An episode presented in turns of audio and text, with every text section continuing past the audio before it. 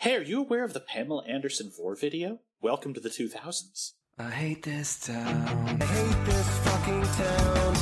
I don't even wanna be in this town. Couldn't take this down my dog. You know this town must have run its mouth. This fucking town. We can leave this town. Walking on the grass and I've never seen this town. She's got dreams too big for this town.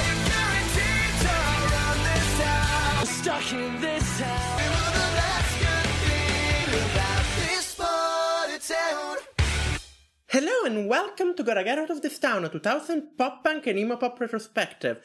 I am as always not friend with Scott Colton, and with me, an empty headed fucking dumb fuck to go on national television and go into business for herself. I mean, I guess that's one way to describe me being in my unemployed Ronin arc. Hi, Sybil Arnett. Today we're talking about Dashboard Confessional, fucking Chris Carabba, which is even like we have arch nemesis, arch nemesis, plural, um, like you know the dude from uh, SR71 and shit. But the problem with Chris Carabba is that he is inexp- inexplicably successful. Like the dude has multiple gold records, and I don't know why. Like we one of our nemesis, our our um our Q is uh, Tom DeLonge, but at least Blink is good. Also, I like describing him as our Q. That's still incredibly funny to that, me. that that that's from you. That's uh that you made that up. I think I uh, said that I before Picard season 2 came out, which is even funnier in hindsight. But here's the thing: least Blink is good. For how much we can make fun of Tom DeLonge and think that he is not a particularly engaging singer, Chris Carabba is not. There's no nothing, nothing that I could see being good in any of this record of his that we've talked about. Don't worry, we have words from a lot of Dashboard Confessional fans thanks to Genius that will help us explain. I'm afraid. It's scary. It's scary to know that there's so many people who love this shit. This is this album is is bad. This this is a bad album. And the good parts are not Chris Carabba. There's some good guitars in a couple of songs. That's it. Uh, we're talking about Dashboard Confessional, um, a lighter, a map, and uh, I what's the name? A mark, a mission, a brand, a scar. a mark, a mission, a brand, a scar. Basically, just start thinking of Full Metal Alchemist and that'll give you all of them. I last time I watched Full Metal Alchemist, I was 14. It wasn't even the Brotherhood version; it was the original one. You could still get all four of those items. It's the one that it ends with uh, the discovery that uh, the alchemists caused World War II in a parallel dimension. Yeah, I know. I, I still find that to be one of the most amazing things ever is that they just went, suddenly, Nazis! The, the literal ones. Uh, but yes, we're talking about Dashboard Confessional, and I don't care. This record is bad. Um, I I'd rather wish that we'd we'd be talking about CM Punk Media Scrum, which was hilarious. Well, tell you what. Every time you need a break between tracks, we can bring up some of that.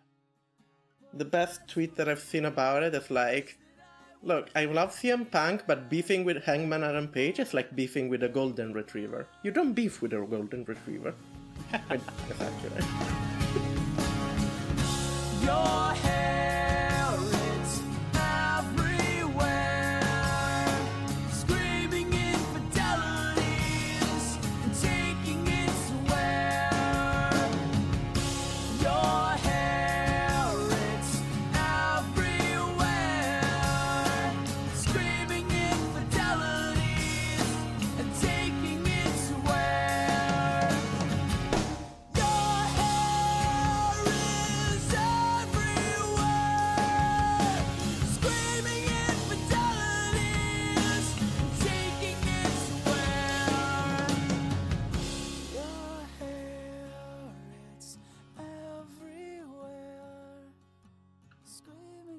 Anyhow, do you, do you want to talk to us about the small bit of history between the last Dashboard Confessional record and this Dashboard Confessional record? Absolutely.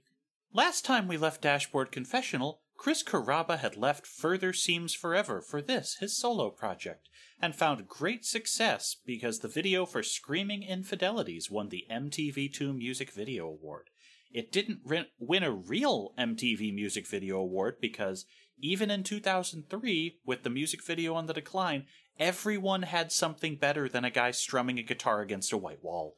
So in 2003, Carabba will go back to the Dashboard Confessional Project for their sophomore album, this time joined by John Lefler on piano, Scott Schoenbeck on bass, and Mike Marsh, the only recurring member still playing the drums.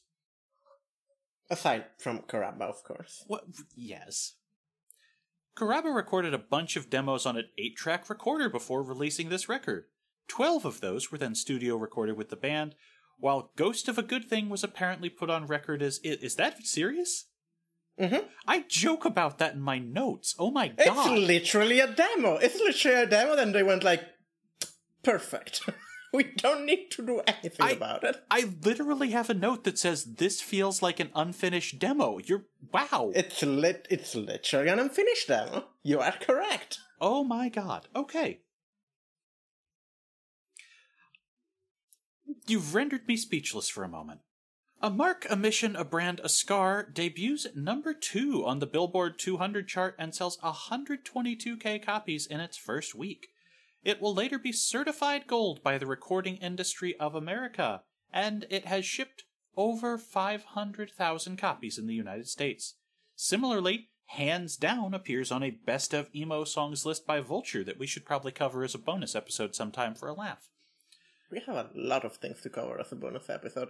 Anyhow, this is to say Chris Carabba is inexplicably successful. I don't get it. This album, this album is terrible. That's not what Genius says. The we're on a we were on a good streak. We did Vendetta Red. We did Ocean Avenue, which I was middling on, but it was a pleasant record. We did Thursday, which was so good. And now we're back back why? This is all Alex's fault.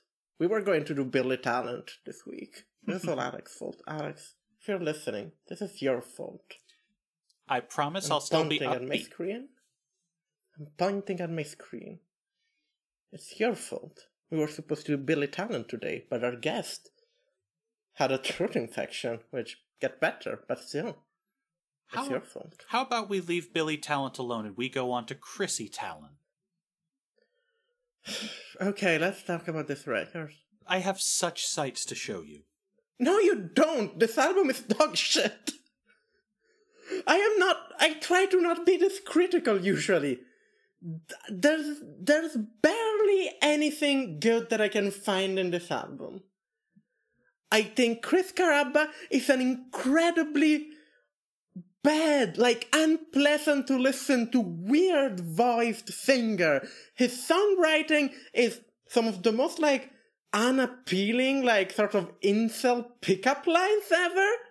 I don't know what's good in this album. There are a couple of good, like, folk guitar parts, I guess, throughout the record, but everything is in service of this fucking horrible, mediocre singing songwriting, sung with, like, one of the most off putting voices ever. I am. I really don't like this record. Hey, have we discussed his cover album? Oh no, I don't know that. What? Chris Carabba's first official release as a solo artist is an album of covers called Covered in the Flood. It was exclusively sold during his solo US tour in 2011, and it includes covers of Big Star, The Long Winters, Dandy Warhols, REM, and The Replacements. God, REM being covered by Chris Carabba must be one of the most painful experiences ever. Oh, oh, I could make it better.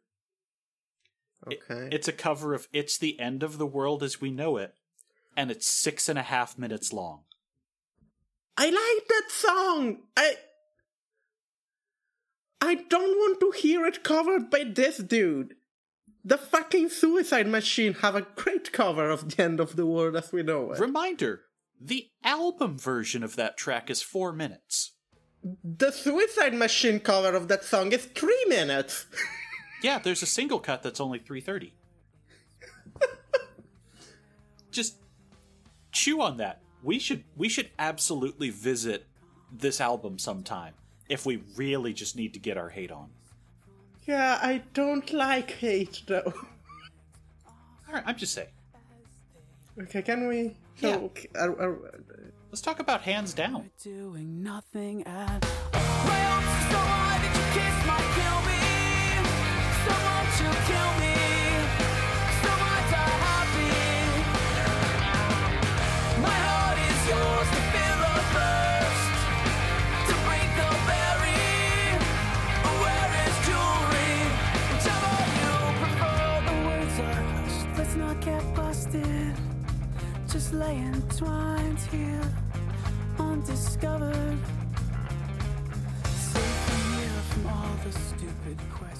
Overwhelmingly the most enduring and popular song to come out of the emo genre, Chris Carabba's upbeat, palm muted ode to teenage love continues to give a voice to young lovers everywhere.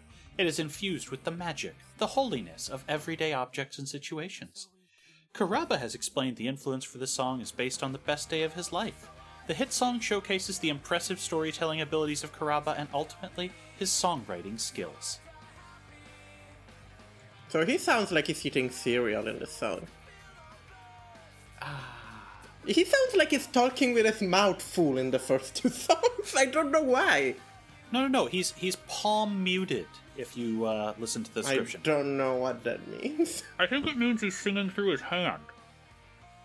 Okay. Um. That's done. It's the only way I can read that. The album opens with some not terrible tracks. I think this is not bad. I think I like that the, the, the song actually has a band and some backing.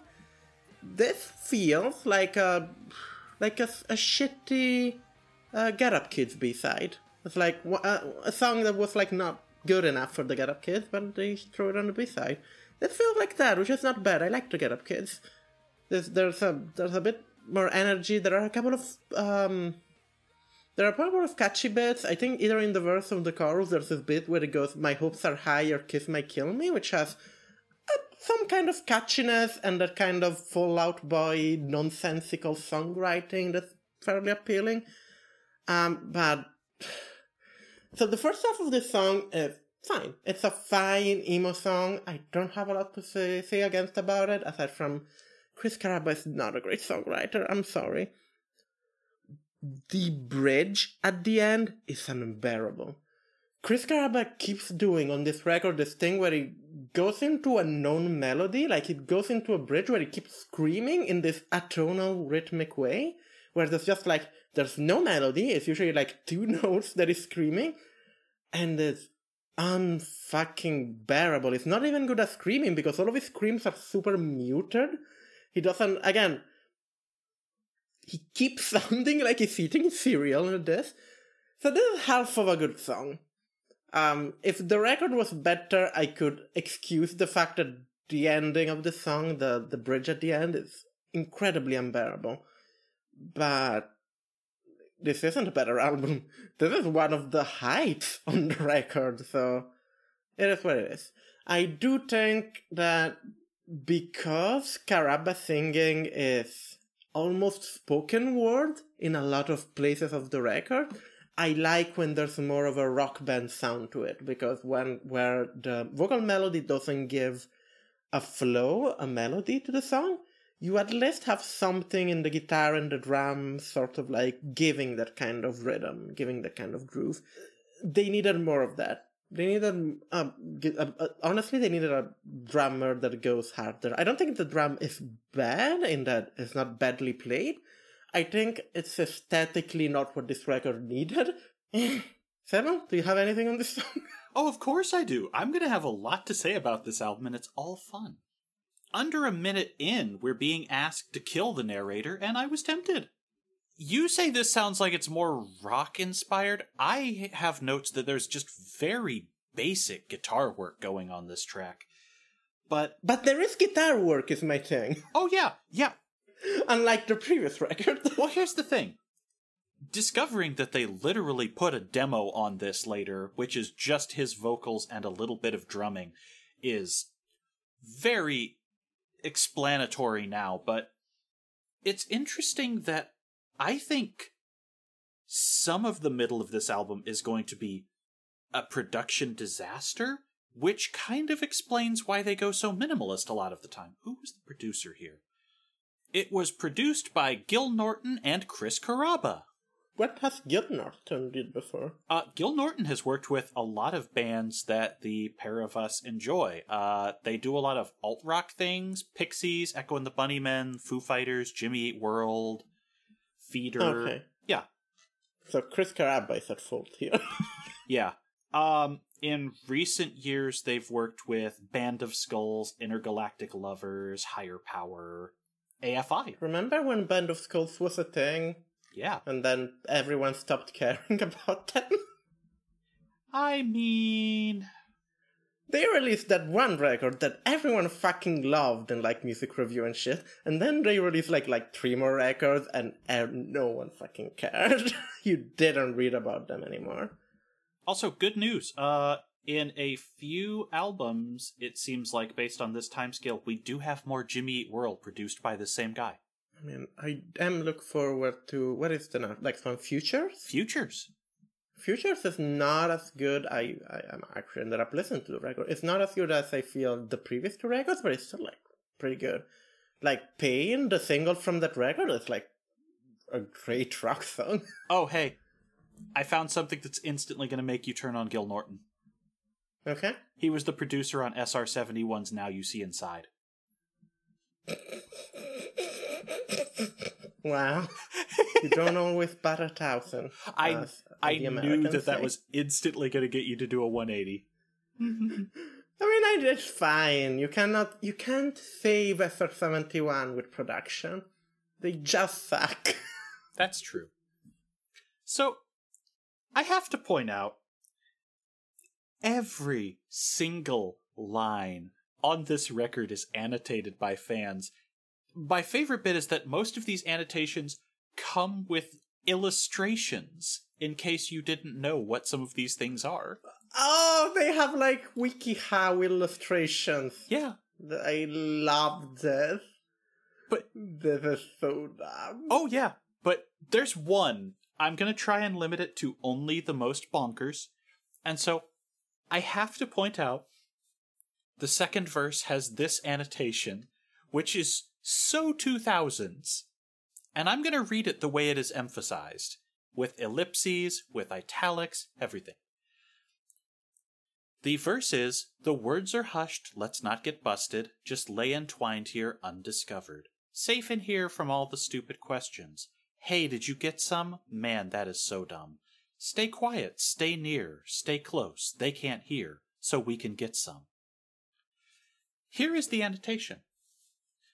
Every couple feels like their relationship, their couple, is different from the rest of those bozos. And maybe they're right. Remember what Cory Matthews said in Boy Meets World? Every statistic that you throw about me is going to be about other people. I don't care about other people, okay? I care about you and me. If every marriage failed except one, I guarantee you that one would be ours. Here, the young lovers escape the prying eyes and questions of their peers who don't know about love and just aren't as damn enlightened, you know? But, of course, even though asking about it is crude, they're just kids. What'd you think was gonna happen? I I was wrong. I don't think Chris Carabba is the Joker of pop punk. Whoever wrote these annotations is the Joker of pop punk. Ellie. Can you can you please read the one on the chorus? Okay.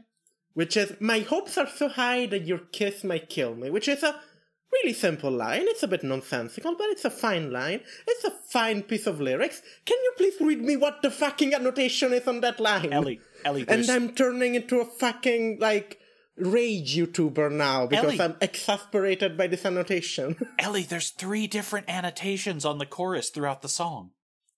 Read me the Buddha one. I su- I knew that's the one you meant, but I have to tell you, this is a trap. This is a trap for us. This is made to murder us.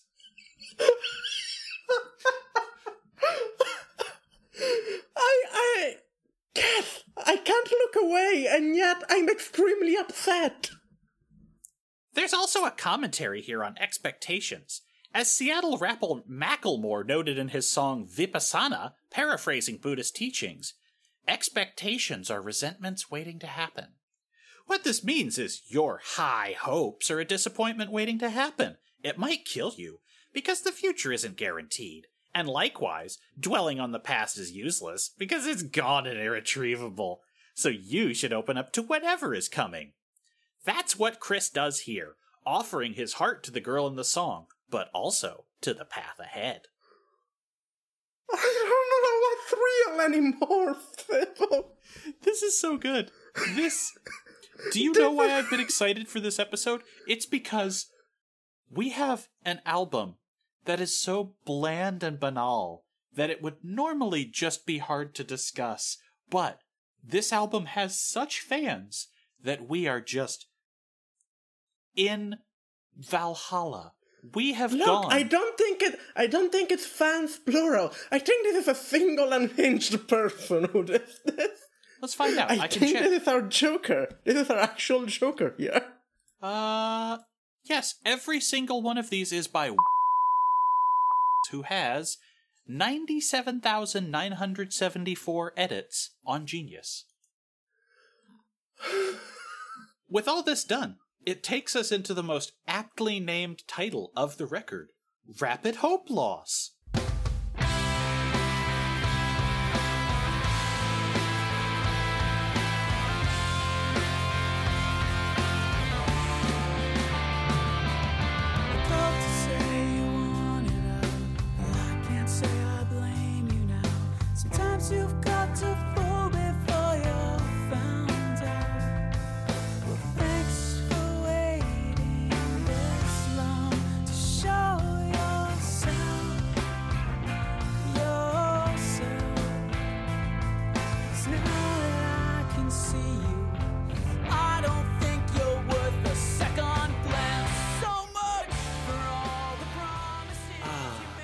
Video, by the way.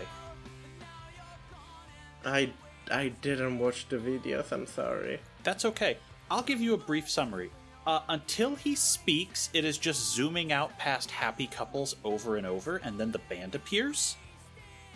And then, whenever he's not talking, we return to that zoom thing where we're zooming out through photos or across the hallway in an apartment building or whatever.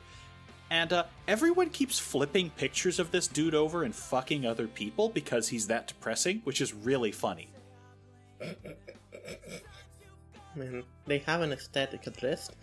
And finally, the last bit of it takes place with Hollywood, and then it becomes shittier Black Sun by Death Cab for Cutie. Okay.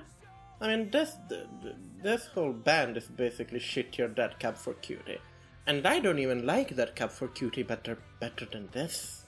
I thought that Cab for Cutie had like some sort of uncomfortable incel vibes that make made me not really like them.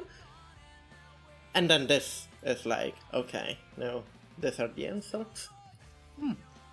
Yeah, no, Rapid Hope Loss is maybe my favorite song of the record. It actually has some guitars and some drums that it sounds like a song.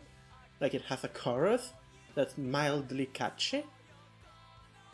This, if if another band played this song again with more pronounced drums, like a better singer, I could like this song. This is fine. I haven't looked at the lyrics on this one specifically, but I'm sure they're great. well, no, this is like the problem is that Carabba is such an anemic singer. He's monotone. He does this weird thing with the voice where he screams but can't. It's incredible, and in this song, it still sounds like he's eating cereal while he's singing, which doesn't make it better. It will stop as the record goes by, and he does other incredible party tricks with his voice. I don't know. This is not a terrible song. The chorus is actually sort of cute, sort of catchy. This is the. Oh, see, I thought the chorus was an incredibly damning critique of the band. How so? I guess that all you've got is all you're gonna get, so much for so much more. I mean, yeah. When I was expecting them to improve from first record to second record, hey, guess what? You're still getting Dashboard Confessional, man. I mean, these two songs are an improvement. I li- I don't hate these first two songs. Everything else on the record is like not an improvement. Is I I don't hate the song. I don't have anything particularly good to say about it except it has a solid chorus. There's no infuriating bit like in the first song where the the bridge just was unbearable. This is fine. I wish they had a better singer and or a hard a drummer that goes harder on the song. I'm actually not sure what I would give my top three songs on this album. I think Bend and Not Break gets to end up there because it has a lot of vocalist segments and the drummer's not bad on it. But it's also mixed like shit with all the instruments fighting for volume. Uh, this one is the probably my favorite song on the record. Then is "Am I Missing," which is an okay folk tune, even though there's many problems with that song. Um, but the, it's like a decently built, like folkish track. It's a little acoustic song. It's fine. Uh, and the third one is "Hands Down," and then I, and then it's shit all the way down. I also want to point out A, uh, excellent genius annotation, which is on the chorus. Chris is probably saying that you'd better be content with what you currently have, especially in relationships, rather than hoping for so much more from the other person, only to be let down when the other person fails to meet all the dreams you had about your relationship. This is a legitimately okay point expressed in the worst way possible. I mean, genius annotation is the worst medium to express anything. To be fair. Next up is As Lovers Go.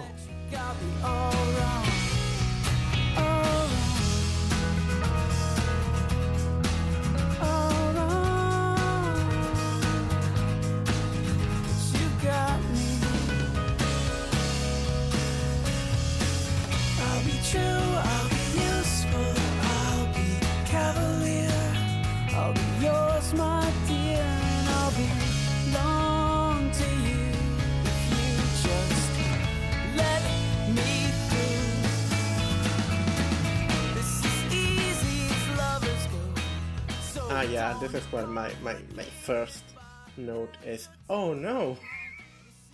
Oh, yeah, this is a very oh no track. Yeah. So here is where we get to we return to what Dashboard Confessional was in the last record, which is fucking unbearable, unbearable soy slash incel. Somehow they managed to be good things, despite those things in the internet being two political opposites. Um, love songs? Question mark yearning slash love songs from like the most loser point of view ever, and I'm speaking as someone who's like full femcel era right now. But I'm still like impressed by how fucking pathetic the songs get. I'll belong to you if you just let me through is a single line with so much desperation in it. to quote my one of my notes, one of the least attractive love songs ever. This is easy as lovers go, so don't complicate it by hesitating. And this is as wonderful as loving goes. This is tailor made. What's the sense in waiting? There's a key change. That's the good thing that I can say about this. There's a key change.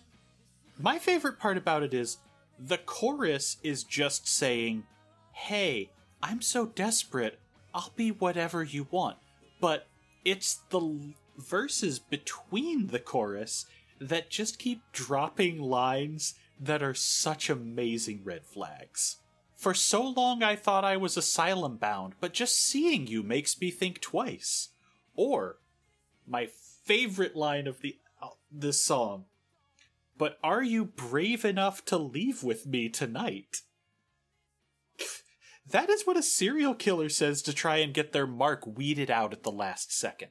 That is what a scammer says before telling you about this amazing new crypto opportunity. Okay, but there's a key change, Sybil. That means that there's emotion in this. The key change means emotion. I also love we have to give the best genius annotation of the song. That asylum bound lyric has someone take it even more literally than I do, which. A reminder the whole lyric is For so long I thought I was asylum bound, but just seeing you makes me think twice, and being with you here makes me sane. This is interpreted as he was diagnosed as insane, possibly suicidal, and was going to be sent to an asylum. However, this girl has made him think twice and brought him back to sanity. Ah, the, I don't know what a metaphor is interpretation.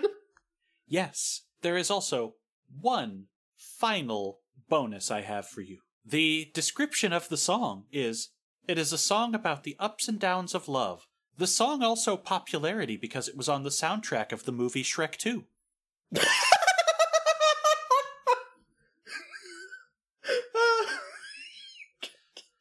The song also popularity, Ellie. I, do I need to make a joke about that? That's just like incredibly funny by itself. Yeah. Let me see what else was on the Shrek 2 soundtrack. I mean, Believer wasn't that, or was that Shrek one? I think Believer was one. Okay, so A, I just learned that um there are multiple soundtrack CDs for Shrek 2, one of which is Shrek 2 the motion picture soundtrack. And the other of which is Shrek 2 Party CD, which has six tracks from the ending sequence and six karaoke versions of those tracks. So if you wanted the characters singing, if you wanted Eddie Murphy as Donkey singing Disco Inferno and a karaoke version, that's here. That was made. Uh, uh, uh, yes, yes, it was. All of this thing exists, and I still can't get a Thursday whoopee cushion, which is the, the cruelty of the universe, to be honest. I'm sorry. I didn't know that this movie contained a Dashboard Confessional remix, The Eels, Tom Waits, and Nick Cave and the Bad Seeds. What the fuck? It also has The Counting Crows and David Bowie. I'm sorry, Ben Folds' Rocking the Suburbs was used in one of the trailers for the film, but was not included on the soundtrack nor in the movie, but eventually was used in a different DreamWorks film? I'm learning a lot right now. I feel like we're every time we we encounter this shit, I feel like we're going through like a Souls-like game, and we found an enlightening item description that reveals more about the lore of the 2000. That would explain the song also popularity. You you you don't play Dark Souls, so you don't wouldn't get this. That's fine. Also, I've played almost all of them. Yeah, but you haven't played them. You know what I mean? No, I don't. I beat them. Yeah, but have you Yes. really? Have you really? Have you spent hours watching lore videos? No, Christ, no. No. That yeah, that doesn't count. You are never going to get me to watch lore videos for anything. The next track is Carry This Printer. I mean, picture. Have you wa- uh, have you watched all of the videos about out of bound things and cat content? No, I just go to the place they're all ripping off for that, the cutting room floor. I don't need a one hour video trying to squeeze it out of two pages.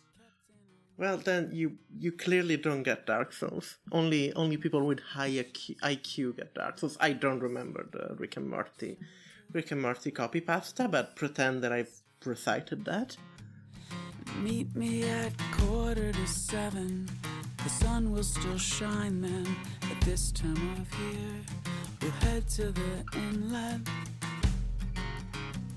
and we'll share a bottle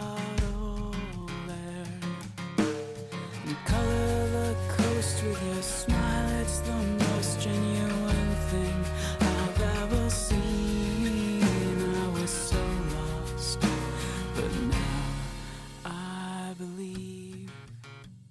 There's a big problem about this song that I don't know what the fuck is the picture the dude is trying to give me is. It is incredibly funny. the big pro- like the, the the the whole point of the song is Chris Carabba is sitting near me. I think we're near a river. So awful, awful thought. Uh, and is trying to give me a picture and is telling me keep this picture near you. keep it always with you. It will protect you. And, uh, and I don't know what this picture is or what this means. He does not describe the picture at all. It is just this picture the whole track long. The Nickelback, when they talked about the photograph in the song Photograph, described it more than Chris Carabba describes the picture in the song.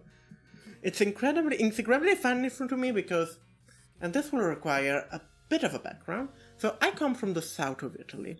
The south of Italy is a place that has very, um, fairly religious, but in a weird way, in that we're fairly religious and fairly like Catholic in a way that the Vatican wouldn't necessarily approve of. We have little tradition and subcults and a lot of stuff that comes from um, just the country itself. One of those things is a like this friar who lived so much time so time ago, who was called Padre Pio, Father Pio, who somehow became a figure of uh, worship in our uh, in our like bit of Italy, which is definitely not a like the kind of worship that we that people in my in my bit of the country give to this this uh, this deceased friar from so long ago. Mhm. It's an it's a incredibly not approved by the Vatican, but that's just like our culture and our religion, and it's the thing, especially amongst old people. It's like they keep like a little picture of the dude, like a little painting picture of the dude. Uh, generally like framed or like with them. It's almost like a good charm. So in my hair, in my head, this is just a little picture of Padre Pio that uh, Chris Carabba is trying to give me, which is incredibly funny if you're specifically from the south of Italy. You wouldn't, it, it wouldn't, it, it, this, given that I'm explaining all of this background on what this is, and it's a thing especially popular, again, amongst old people, um, it wouldn't make sense to most people listening to this. But to me, like imagining Chris Carabba just trying to hand me a little Padre Pio, like little photograph, is the funniest thing in the world. And that is the contribution that I can give talking about this song. I also was thinking about what the photograph was, but I just keep thinking of an old TF2 shitpost where it is an edit of Nickelback's photograph where th- the lyrics are just simply every time I do it makes me laugh and an auto-tuned ha ha ha ha ha instead of the actual song. The spy drops the photograph the whole time and then you see the s- the scout dead on the ground and it's just next to Dick Butt, which is so completely juvenile that I love it. I mean, Dick Butter is great. Yeah. KC Green, secret mastermind of internet memes, whether he likes it or not. Also, there's a really weird guitar in the song. Have we talked about how weird the guitar is on the song? Uh, it goes acoustic, so this has real irritating guy at a party with a guitar vibes. Mhm. Mhm. Because it is nothing but dun dun dun dun dun dun dun. to again to talk about the um, the incredible like seductive abilities of uh, Chris Carabba. The best thing, like of course, as most of the songs on this record, this song is about telling a woman how beautiful she is and that she should, should sleep with Chris Carabba. Um, the the most positive thing this dude says about this person is that her smile is genuine. It's not even a nice smile, it's just like genuine. It's like, oh, you're not faking your smile. That's the biggest compliment the dude manages to give her throughout the whole song. Hey, babe, you don't have Hollywood teeth. Yeah. Yeah. oh yeah. I don't I don't get why people were into this shit. I don't get it. Again, I'm in my femcel era. You just need to tell me that I'm pretty and I will literally like fall over you. This doesn't do it for me. I'm sorry. So, I want you to know this song is so nothing that even on an album as annotated as this, there is only a single annotation. okay. Is that a good one? It was created 30 days ago. And it is talking about south of the Bic docks, where the rich men hire our fathers to steer. And it is a comparison to a Netflix show or Dawson's Creek about how this track must be about the kids from the town, not the rich ones who come in from the summer. That's it. That's the entire thing. Sure, sure, sure dude. That's sure. all anyone could say about this. Look at the next song. Oh no, no, no. I, I have to at least No? call out one extra line, which is I'll give you this picture, keep it and don't be scared. For more serial killer vibes. Okay, let's go to the next song. Bend and not break.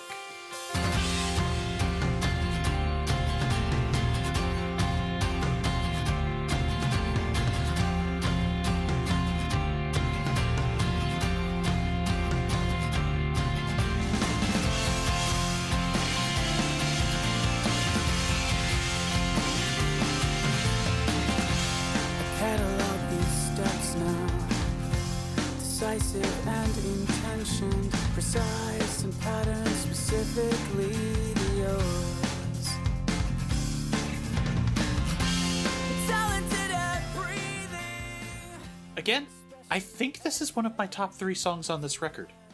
Yeah, I don't have a lot of bad to say about this one. This is uh, mediocre. It made me laugh that one of the lines is, I am fairly agile, I bend and not break, which just made me think about agile development. Ugh. I am fairly agile. I I do all of the tasks that are on the little cardboard thingies. I studied agile development in universe. I remember fuck all about it. I remember that there's like little post-its. Did you ever study BioWare's sandcastle approach? Oh, the Bioware magic. Yeah, it's where you pile a bunch of sand together and eventually the BioWare magic happens and then you have a castle. The TV show Castle with Nathan Fillion. Is that how it, that was show was made? That does explain Anthem. Do we have some anything to say about this thing? This is like incredibly mediocre. Ellie, I have something to say about every one of these tracks. Oh joy. So, uh, probably one of the reasons I like this most is that this has a long intro. It's a five minute song, it's the second longest on the record, but these tracks are a lot better when nobody is singing. The vocals are what kills this. The drummer's not bad. It's mixed like shit by the middle of the track because the guitar and the drums and the bass are all fighting for volume but when it's in the opening, it's just a bit of strumming and the drummer just kind of having a jam session. Pretty good. Love it. That said, this is another case of the lyrics really sounding less romantic and more like someone wants to wear me as a skin suit. So won't you hold me now? I will not bend, I will not break. Won't you hold me now? I will not bend, I will not break. I am fairly agile. I can bend and not break. Or I can break and take it with a smile. I am so resilient. I recover quickly. I'll convince you soon that I'm fine. No. No, I'm sorry. This is the opening of this track. After all the goodwill of the long intro, this is the very first thing. I catalog these steps now, decisive and intentioned, precise and patterned specifically to yours. I'm talented at breathing, especially exhaling, so that my chest will rise and fall with yours. I'm careful not to wake you, fearing conversation. It's better just to hold you and keep you pacified. I'm talented with reason. I cover all the angles. I can fail before I ever try. I could not find any my man was not allowed to be in a room with women stories or He just writes insult songs. That's the thing. it's just kind of wild that way because yeah you would usually expect something like this to be warning signs but no it's just my brand is the song that the guy who decides that he will make shoes out of you will listen to and whistle at the grocery store Uh, next song? ghost of a good thing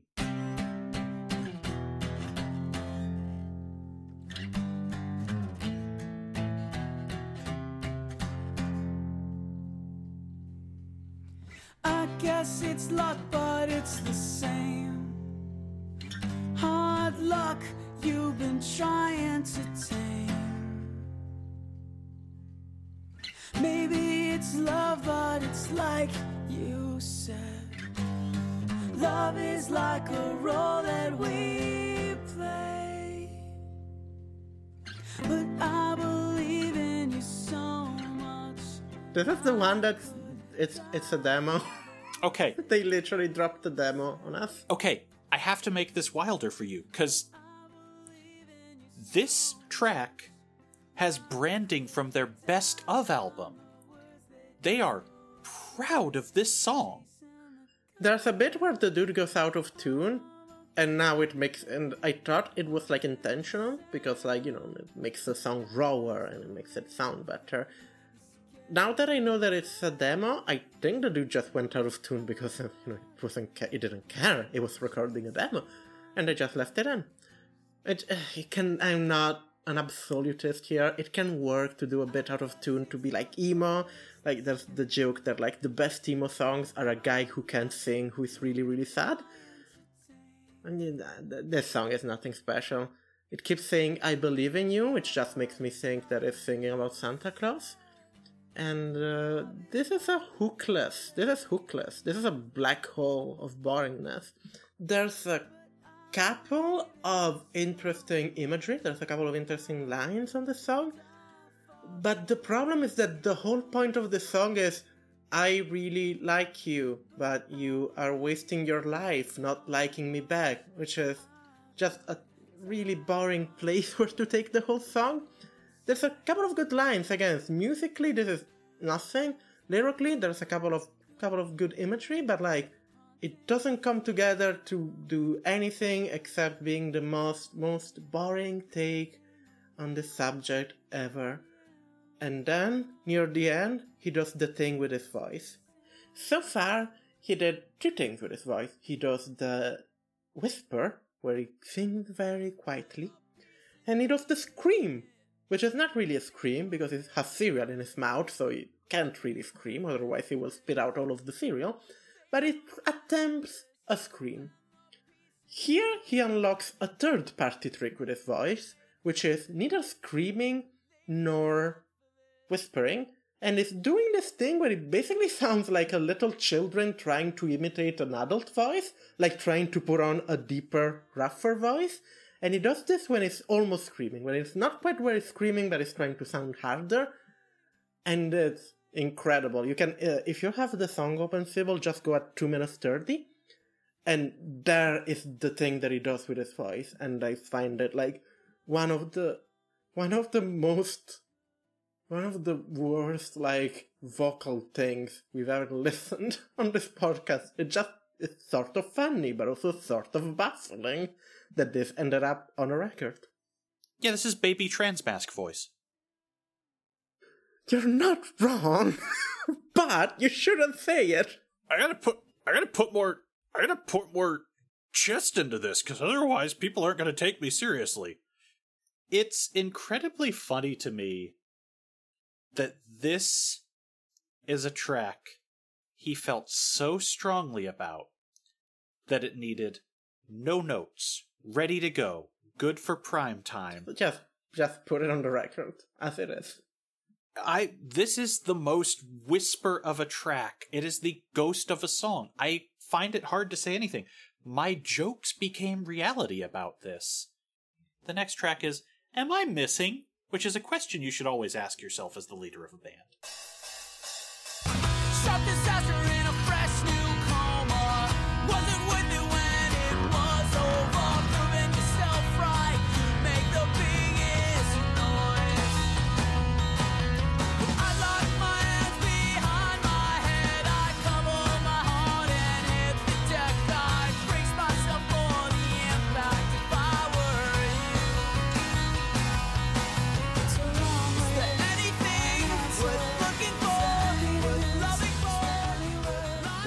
One of the songs that I don't hate on this. It's just it has a nice tune. It's like a little nice acoustic song. Really? Because my first note is, oh wow, we turned all the sliders to 9 on this out the gate. It's a muddled mess. It is, but I think it's more interesting than the rest of the record. Um, the okay, so the main problem of the song is the singer because he does the the putting on a, a, a weird voice thing that we talked in the last song throughout the song. He just sings the whole song like that, and it's baffling. But I like the I like the um, I don't think this is a bad breakup song, I'll be honest. This is a breakup song, and I think the dude works better when he's breaking up with someone in a mildly but not excessively petty way than when he's trying to make you like him. I do like the the fighting like vocals plus backing vocals. There's a nice chorus saying "I'm home, I'm home, I'm home." It's, this is a decently written little folk breakup song. Sharp disaster. It opens with like this really aggressive, like sharp disaster in a fresh new coma, which is a, actually a good line. Yeah, the, it has this very striking chorus where the main vocals and the backing vocals are sort of like alternating. If you got a better singer on this that wasn't doing the weird voice, I may read, I may quite like this song. As it is, it's still fine. It's still acceptable. So here's the thing it's just over four minutes, but it is two verses over and over. Sharp disaster in a fresh new coma, verse one. And it is repeated three times. And then it's the chorus over and over and over and over between them. See, I That's don't it. mind. I don't Nothing mind else. that because I like that chorus. I think it has almost like a sort of this chill, atmospheric vibe to it, which is not really what they're going for because Chris Carabba voice is unbearable. But I like it in concept, and I like that the chorus is so long. I think it's like an interesting vibe that the song has. This song sounds to me like uh, a decent, like maybe a B side, but like a Jimmy Eat World, like um, like clarity uh, table for glasses era. This sounds like something that uh, the big problem is Carabba. Carabba is unbearable to me. But if you had like a better singer, like if you had uh, the dude from Jimmy Eat World on this, this would I think this would be a good song. See, I think that if you changed vocalists on this, you just end up with an SR seventy one track. That you're just making you're just taking the piss now. that no, No, I'm serious. This doesn't That's sound anything only- like a Star Seventy One. This is like a quiet. That is the only way I can imagine this being ballad. produced. it's a quiet folky ballad based on repetition. How? How I, are you thinking? I imagine. I imagine all of this being sung in the method of "All Fall Down" off one of their okay, last but that's you like imagining things. I stand by. This is what bad SR seventy one. No, this is what bad Jimmy at sounds like. This is bad. Just watch the fireworks. Okay, okay, that's a better case. I'm just saying, my brain only reads the call and response part of this as "All Fall Down" from SR71. Anyway, I think we should move on. Okay. Next up, morning calls.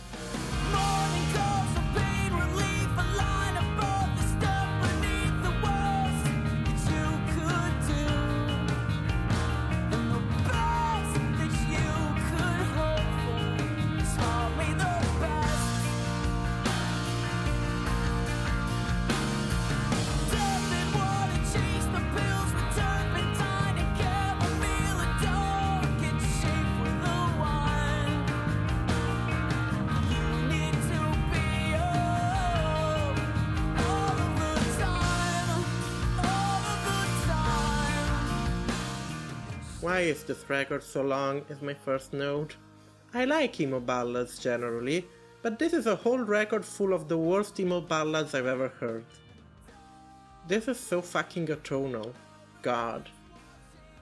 And the guitar player just ends the song by playing a bit from Brian May, because he also was barred. Those are all my notes on this. Have, have you noticed the bit at the end with the guitar just being like, yeah, I'm gonna play a bit of Queen now. I'm gonna entertain myself. Just like at the end. I did, and I was also convinced that the closing loop that he keeps screaming was "pee yourselves" over and over. Are there any interesting lyrics aside from your misheard lyrics in this one? Uh, this is the one where he tries doing actual emo lyrics, but it doesn't work well. Morning calls for pain relief, a line above the step beneath, the worst that you could do. And the best that you could hope for is hardly the best. Tepid water, chase the pills with turpentine and chamomile. And don't get cheap with the wine, you need to be up all the time. Oh, I remember this. I remember this. Yeah, not good. Not good. Very dense, but not in a positive way. Very dense, but also like sort of silly when you read them, which is a lot of Dashboard Confessional. This was the point where I started having to play the JRPG again, and this was more painful than the two person party in hell segment. Literally hell. I mean, I at some point I watched. Uh, I was recommending Kaiji to a friend today, and I watched the bit where he gets his ear fucked up, and it's like, oh, that must be nice. Yeah, You would be able to re- to listen to less of Dashboard Confessional if that happened to you. By the way, watch Kaiji. oh yeah, Kaiji is excellent. People, not you. I know, I know, I know you watch Kaiji. People who listen to us watch Kaiji. It's an incredibly good anime. it's about capitalism being bad and gambling. I was gonna say the the white person way to sum it up is it is Squid Game before Squid Game existed. Yeah, it's Squid Game with more Zawa. Yes. Zawa. Anyhow, yeah, this track is uh very angry making. And the most entertaining part of it was when I thought he was just screaming pee yourselves because it's like, sure, that's what this dude is into. But that's not a shock. it is not, it is be yourselves. But Sybil will accept any kink except peeing. She draws the line at peeing. Sybil will accept peeing for the right price. Next up is Carve Your Heart Out Yourself. Carve your heart out yourself. Hopelessness is yourself. Since you've drawn out these lines, are you protected from trying times? Man, it takes a silly girl to lie about the dream she has. Lord, it takes a lonely one to wish that she had never dreamt it all. Oh, Lord. This brings out a, out a question. Is this song about Kingdom Hearts? And does Chris Carabba has an Heartless? Yes, definitely. Which means, which means he also has a Nobody. And it's called Bar- Barbaxa. Barbaxa with a C. Barbaxa. And that's the most interesting thing that I figured out from this song that Chris Carabba's Nobody would be called Barbaxa. Aside from that, this is like the most mediocre folk song you'll ever listen. Uh, it's pretty bad. It's a song that is so against hope, it might as well be a Danganronpa plot. Because he's really just ragging on, oh, how dare you think hope is good. But the line, it takes a silly girl to lie about the dream she has, but Lord, it takes a lonely one to wish that she had never dreamt at all. I get that what he's going for is to say, "Oh no, you you are too hard on yourself. You're the one making yourself miserable." But also by saying, "You can't get rid of me. I'm here forever. Forever. Forever." As the end of the track really doesn't convey the support you want on a track called Carve Your Heart Out Yourself. Sorry, I was reading some of the Rate Your Music review because I realized I haven't looked at the Rate Your Music for this record. Okay. Uh, and one of the comments is great. It's like, You're laughing! Chris Carabba is pouring his heart out about some girl, and you're laughing! Yes, quite literally. Ah, I am, and I'm not going to pretend otherwise.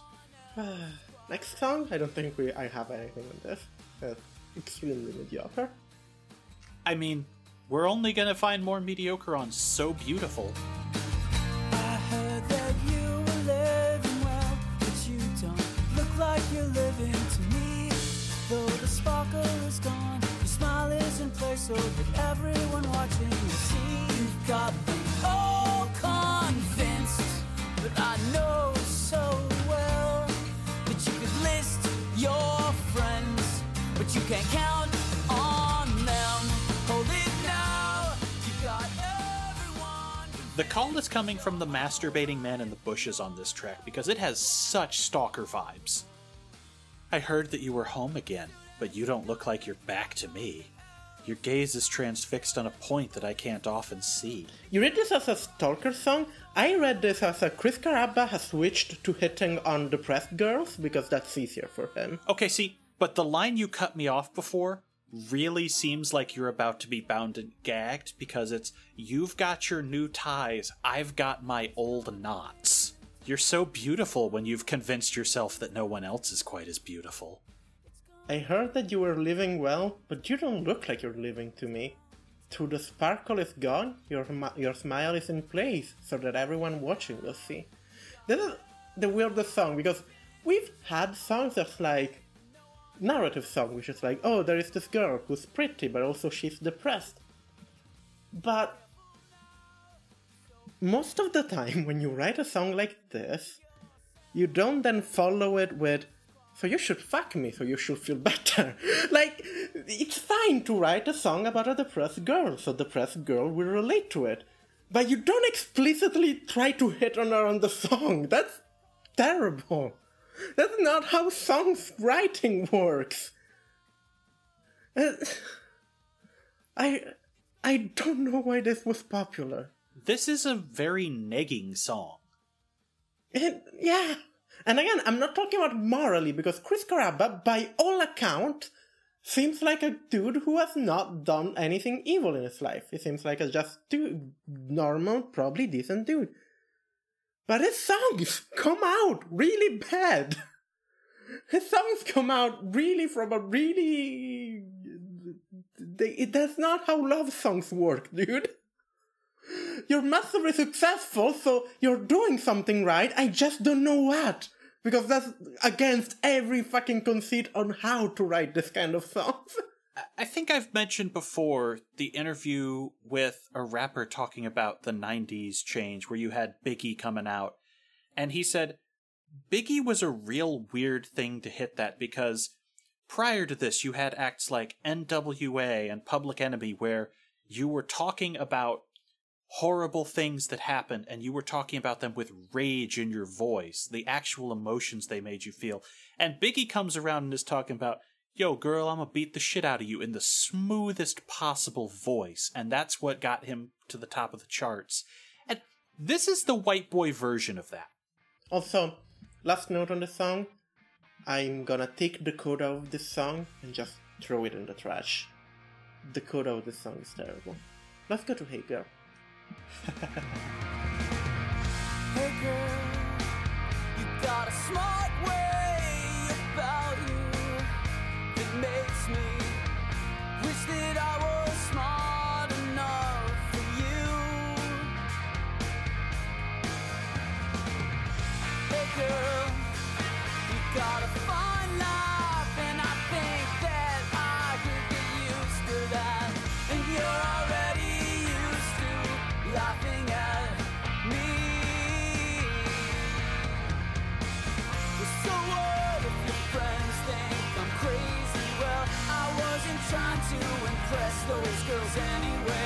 They're all theory, no from we live like it's the latest attraction. So I kept getting pizza ads on this record, but for all sorts of different chains. No less than five different pizza companies. And I bring that up because do you know how bland and banal this track is that a quintet of pizzerias was worth four notes? This another song just relentlessly trying to hit on a girl with the most like loser energy possible. And there's not much else to say. It has incredible loser energy on this one. The song sounds like 90s alternative for some reason, which is fine. It's sort of adjacent of what it does. And actually, tune wise, this is not one of the worst songs, but god, let's look at some of the lyrics. Because it's already called Hey Girl, which is like dude messaging you on like a dating app the, with the most like bland opening possible. Where it's like, so what your fr- so what if your friends think I'm crazy? Well, I wasn't trying to impress those girls anyway. They're all theory, no action. Where I'm from, we live like it's the latest attraction. It's like, dude, that's incredibly lame. It's also very Also, funny. don't don't if you're hitting on someone, don't insult her friends. She likes her friends. That's why they're friends. Don't insult her. I mean, that's half this back chunk of the album is straight up him saying, "Can't trust your friends. You can only trust this dick, girl." Uh, It is straight up. You don't need those people. Come with me. Come with me to this dark basement. Hey, girl, you've got a fine laugh, and I think that I can get used to that. Like, dude, incredibly lame. Especially when you And- follow. oh, oh, oh! Yeah. And you're already used la- to laughing at me. I was gonna say, why did you okay. stop before that line? Because I forgot. Because my brain erased that line because it's so bad. But then, once again, his use of metaphor would work better if he was a more competent songwriter, but something that he thinks is deep sounds like murder when you get to the complimentary bit. Hey girl, you've got a short fuse, and I've got designs on lighting you up and setting you off and watching you burn for me. Maybe you could have left that last line off. Uh, any any good annotations before we move on to the final song? Oh, 1000%. Because Wait, final two songs? How much do we have left? we have two more. Uh, absolutely the best annotation on this is there's the repeated bit from the chorus go on go on your cruel intentions won't solve your problems etc everyone's got to get bottom bottomed out in the long run and those are the times you need love now there's a way you can phrase that that sounds like oh yeah he's he's trying to say he'll stick by or there's Despite causing him pain, he won't give up. And when she's feeling at her lowest, he'll be there for her. yeah, the, the dude writing the notes is definitely a serial killer. Um, Speaking of serial killing, track 12. If you can't leave it be, might as well make it bleed.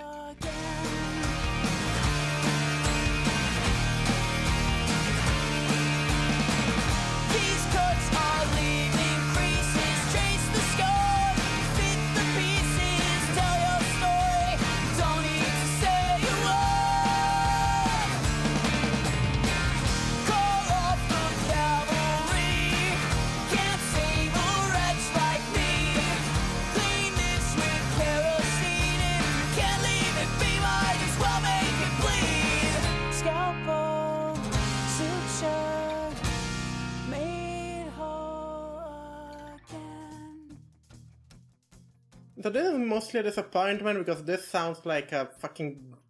If Fall Out Boy had a song with this title, you would be expecting a banger. This is like one of those weird Fall Out Boy early era song names, and then it's just like awful. It's just like whisper, this this awful ASMR whisper, like incredibly boring. I don't have anything to say about this song. I was just getting excited for a second because the title sounds like a Fall Out Boy song. Who are they're also like incel sounding, but they're good at it. Where is your boy tonight? I hear he is a gen. I hope he is a gentleman. Maybe he won't find out where I know. You are the best thing about this part of town. That's an incredibly incelly lyric, but at least that's a rocking tune. At least they have like a really good drummer and some good guitars, and uh, Patrick Stump is like an incredibly talented vocalist for the genre he is. if you if you have to be an incel, put a good fucking tune behind it. Well, I think we've got our quote for the week. This is the best title on the album, save maybe the last one.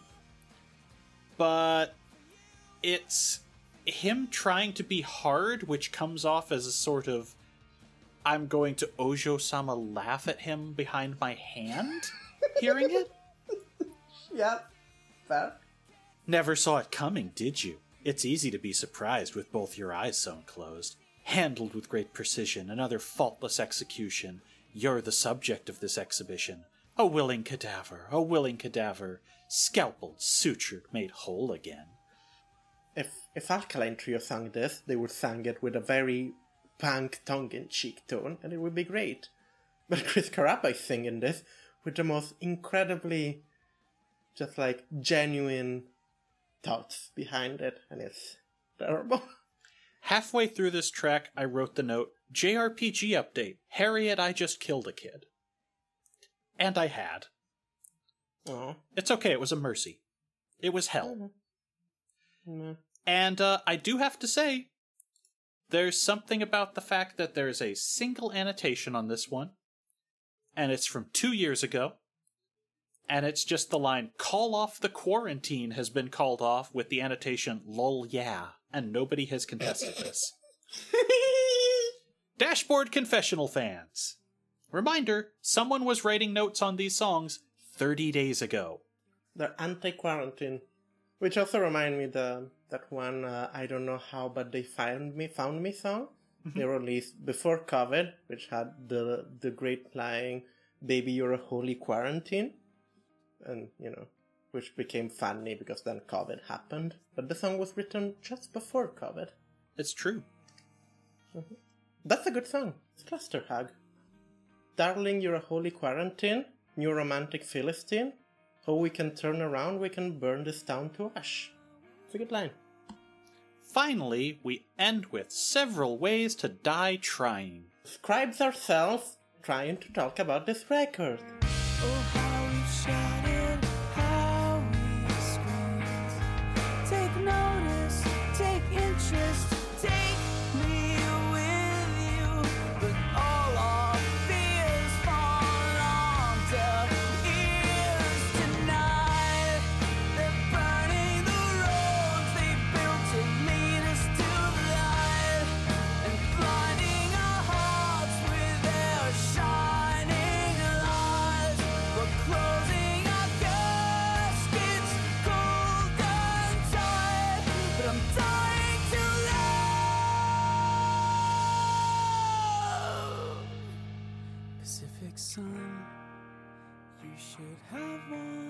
See, I think the line that describes us trying to talk about this is Oh, how we've shouted, how we've screamed, but all our fears fall on deaf ears.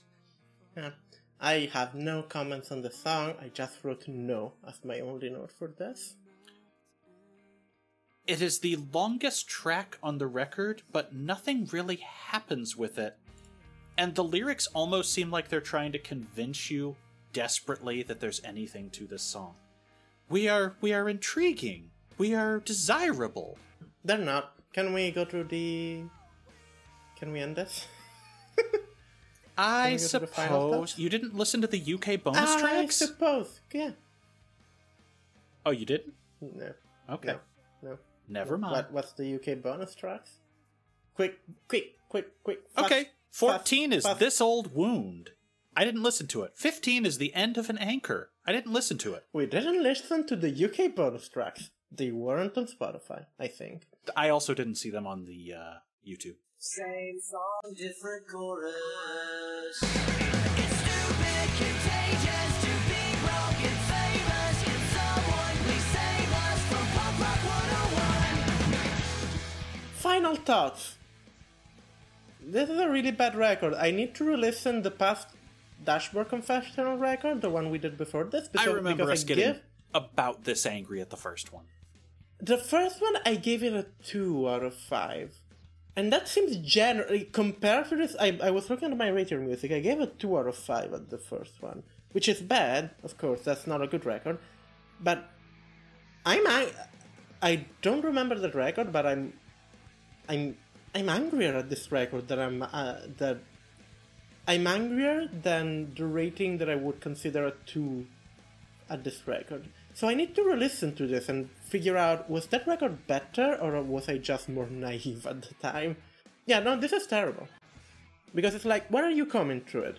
For the emotions? Um, Chris Carabba, I don't think he's a very good singer. I don't think he has very emotion, a lot of emotion in his voice. Like there is the joke that a lot of emo is like terrible singers, like shouting their heart out and having like, really emotional singing.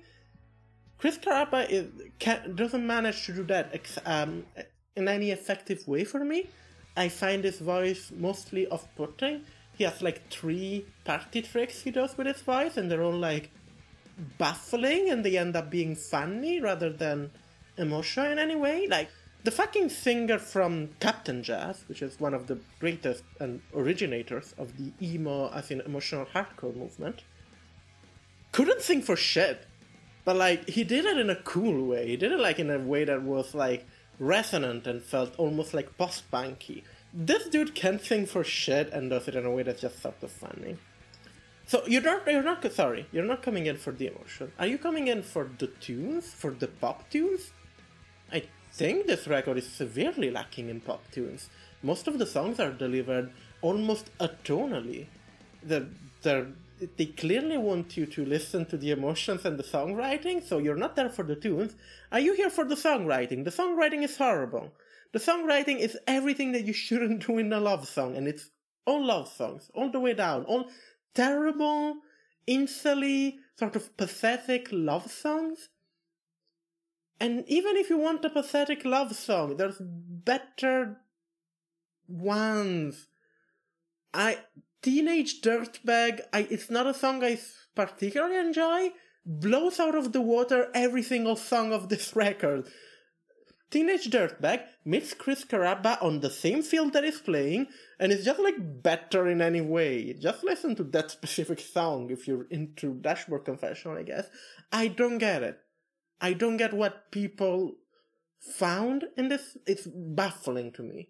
It's incredibly baffling because it's not attractive in any way. Like the dude, the dude, and the dude is fine. Like the he seems like I'm not attacking Chris Carabba as a human being. By all account, he seems like a relatively fine dude. But when he songwrites, he comes off as the worst fucking most pathetic incel ever. Which is incredible and baffling and confusing. I really dislike this record. I don't understand this record and it scares me. So, by the annotations and the fan stuff we've seen, these people do seem to love the lyricism, the writing of Chris Carabba. We we talked about Thursday yesterday. How does this writing compare to Geoff Rickly's writing, Simo? Oh, I did not feel any emotion save rage and a little disgust at the Dashboard Confessional album. At one point, during the sequence of events I played, I read a long scene in the JRPG I was playing that was brutal emotionally.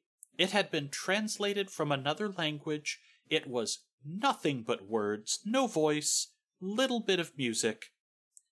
And it hit me with more emotional fury than an entire Dashboard Confessional album. I felt sick after that scene, and it was still more pleasant than listening to a Mark, a Mission, a Brand, a Scar. My partners do not usually pay much attention to the work I do for this podcast. When I said, Hey, you mind if I put the record for this week on? And they went, Who is it? And I said, Dashboard Confessional. It was instantly shot down. Most of the time, they don't remember names of these bands unless they knew them, but turns out just playing Screaming Infidelities for them once was enough that they never wanted to hear this group again. And Screaming Infidelity is one of the best songs by them. Yeah. Would, would, do you agree, right? That's Yeah. one of Put the- that in your pipe and smoke it. And again, this is not. There's a difference between this record and something like Now You See Inside, by SR-71, which is just like, just bad. Like, or even uh, Sugarcult, the record released by Sugarcult, which I think was just insufferable. Like, this is just baffling to a lot of it. Like, I. If I was. Here's the thing. If I was listening to this without paying attention, I wouldn't like it, but I wouldn't particularly care. Like the voice of the dude might be a bit funny, to be fair, because he does funny voices, but the lyrics are baffling, and when you pay attention to the whole record, it's baffling. And I think overall, once you pay attention to this record, I cannot say anything positive about it. It's very hard to find a good thing because my favorite tracks are the ones where he stopped singing the longest. The, so I'm gonna, I'm gonna, I'm gonna, I'm gonna also add this. The first two tracks had more of a rock feeling, had more of a full band sound, and they were an improvement. I feel, even though they fell in a lot of the pitfall of uh, of Dashboard Confessional, they were an improvement, and then the rest of the record is more acoustic shit. So I don't know. Maybe at some point they start doing more full band shit, and uh, I can get less angry at them. But look, I like um Taking Back Sun- I like Taking Back Sunday, which have incredibly scabby lyrics. We talked about this. I like Fall Out Boy, who have like baffling, weird lyrics most of the times. Lyrics don't have to be everything that you do. Don't define your song. You can have horrible lyrics and still make good songs, because that's not the only aspect of a song that matter. The problem with Dashboard Confessional is that their whole songwritings, in terms of melody and structure, is about the lyrics, right? The whole project is about making you listen to Chris Carabba's lyrics and his screams. And that's the problem. And that's why we focus a lot on the lyrics in this, because the music itself focuses on the lyrics. There is not really a lot of pop choruses, there is not really a lot of like musicality in it.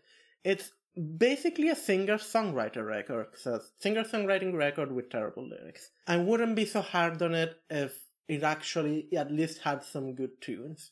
And in fact, the in fact the songs where I found some decent tunes in it, like the first two and the other one that I liked, are the ones that I'm more kind on because there's something else that I can pay attention to, and there's something that works at least.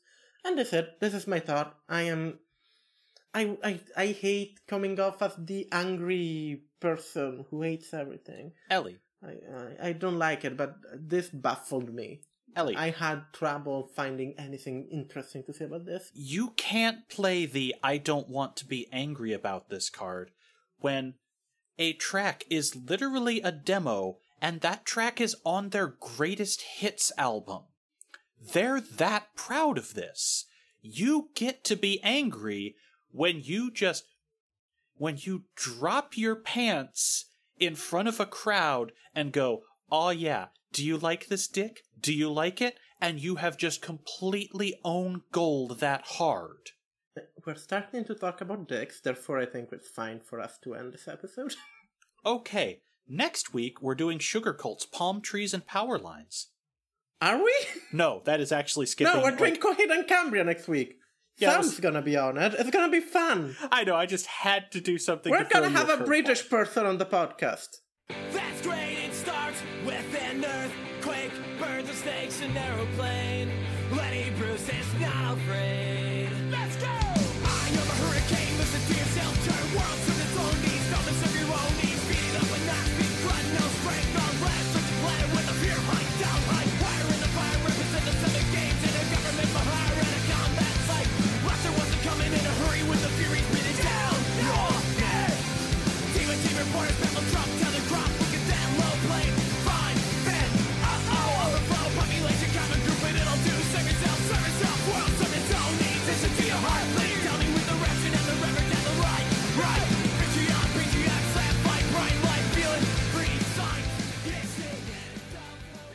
An episode. You can as always find us at getoutofThistown.com, where you can find other episodes of the podcast where maybe I'm less angry and psychotic about a record from 20 years ago.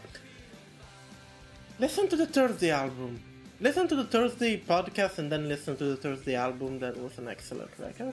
Yeah, and you can email us. You can tell us wonderful things or insult us if you're a Chris Carabba fan. Or if you're Chris Carabba, you can insult us. You're allowed. You can go on all of the places where you listen to podcasts like Spotify, iTunes. Well, it's Apple Podcasts now. It's not called iTunes anymore because times changed. If you have Apple Podcasts, or even if you don't have it, please download it and leave a nice, nice review for us. If you're one of the like 10 people who listen to us, please leave us a review. Please leave us a nice review. We're gonna read it on air if you leave it to us. Thanks. And that's it. Do you have anything to plug, Simo? You can find me and all of my works and projects at hellscaper.com. And you can as always find me at ACC The Moon, and if you want to support us, we do not have a Patreon, but there's people who call themselves EVPs that should have fucking known better.